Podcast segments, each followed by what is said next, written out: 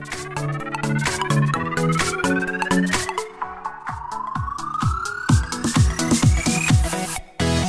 here we are, and welcome to the Brandon Hall Coaches Corner podcast with Coach Drilling and Coach Long as we tackle different coaching and leadership topics each week.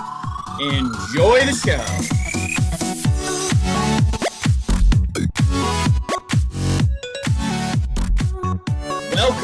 To the second edition of our podcast with Will Long. My name is Coach Craig Drilling, Director of Athletics at Brandon Hall School, and I'm coming to you from lovely Brookhaven, Georgia on an 88 degree day, warm and humid.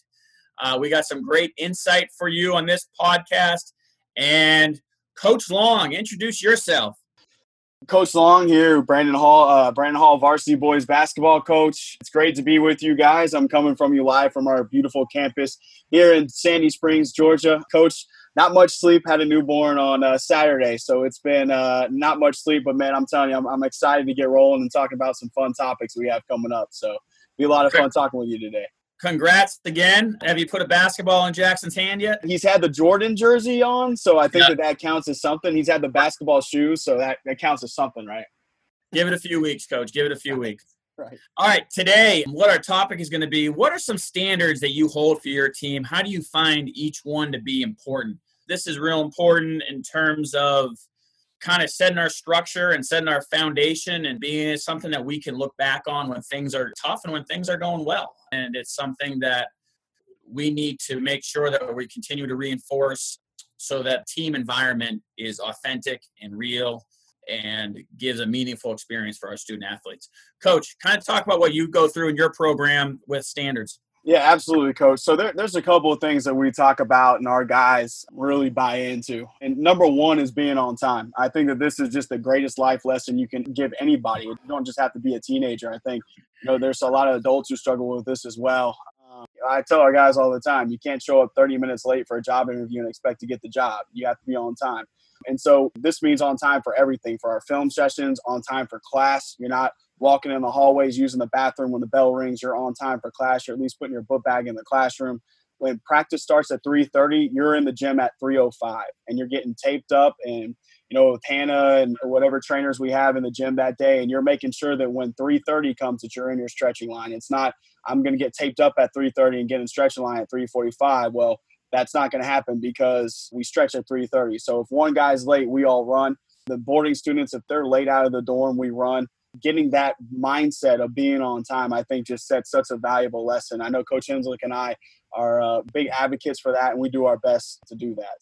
And there's other things, you know, that we tell our guys, you know, they have to be in the gym at 5:45 as the girls' game starts at six, and be dressed and ready to go by the end of the first quarter, all sitting together on the bleachers. So that's one thing. The other thing, coach, accountability. Number two is accountability. And for our program, this is one of the biggest things that we talk about every day. How do you hold yourself accountable? They hold us accountable as coaches as well. Hold your teammates accountable too is is one of the biggest things. And um, we talk about, hey, every choice that you make affects the program. You know, whether you're in Brandon Hall or outside of Brandon Hall, you still wear Brandon Hall across your chest.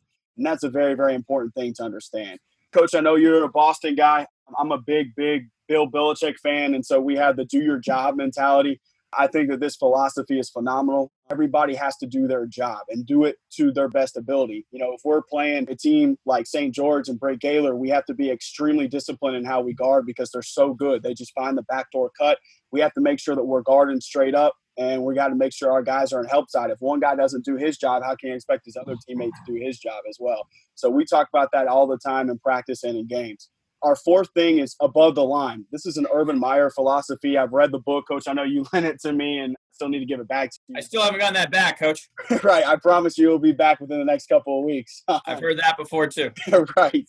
But this is basically the choices that you make every day. How can you hold yourself to the highest standard and expectations of what the program is? You know, there's below the line, there's above the line. We need to make sure all of our choices are above the line so we're affecting ourselves in a positive way. And so we go through with that with our guys with that every single day, especially right before practice and right at the end of practice. How are you above the line today in practice? How are you above the line today as as a person? Um, and the last one, coaches engagement. There's a couple of things here that we talk about. First off, there's no sitting during practice. I, I cannot stand when I see guys sitting on the stage when I'm ex- when myself or Coach Jay is explaining something.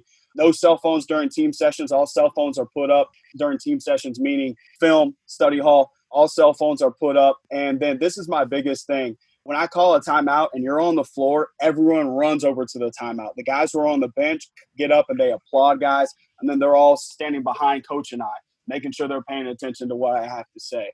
And so that way everybody can be on the same page. So those are just a couple ones that we talk about every single day, coach. I think those are really important for for what we do as a team and what we do as a program. Great stuff, coach. I'm going to add in, you know, what I saw from you. I know that when you talked about the showing up on time in terms of before the girls game. I know a couple times there was a couple student athletes that showed up a few minutes late from that and they didn't dress. So there's meat to your words and biggest thing is the life lessons after that is those same two kids never were late again. So the carrot of playing time is a big piece of that accountability and that's what they they want to be able to play, they want to be able to dress. And if you need to take that piece away, I think that can be very productive. So that that's great stuff, Coach.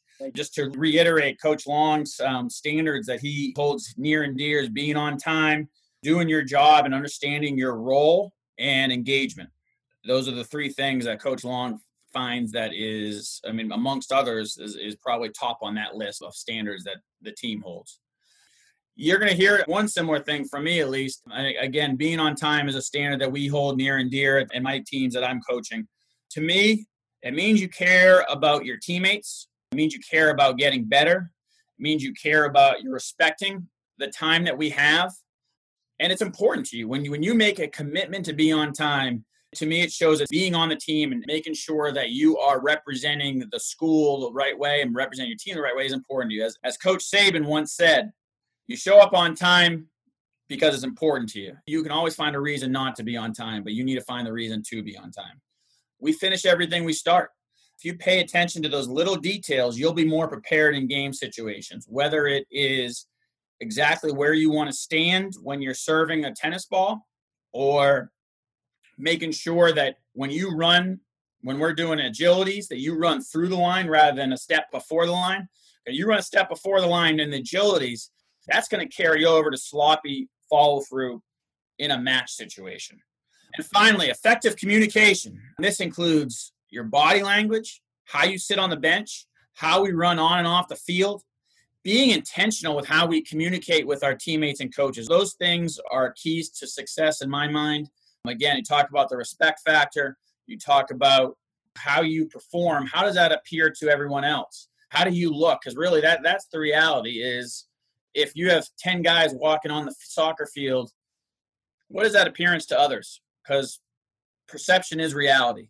And I think these three things are, again, amongst other things, are key standards to our program that we try to teach and teach the whys. Teach the why is this important.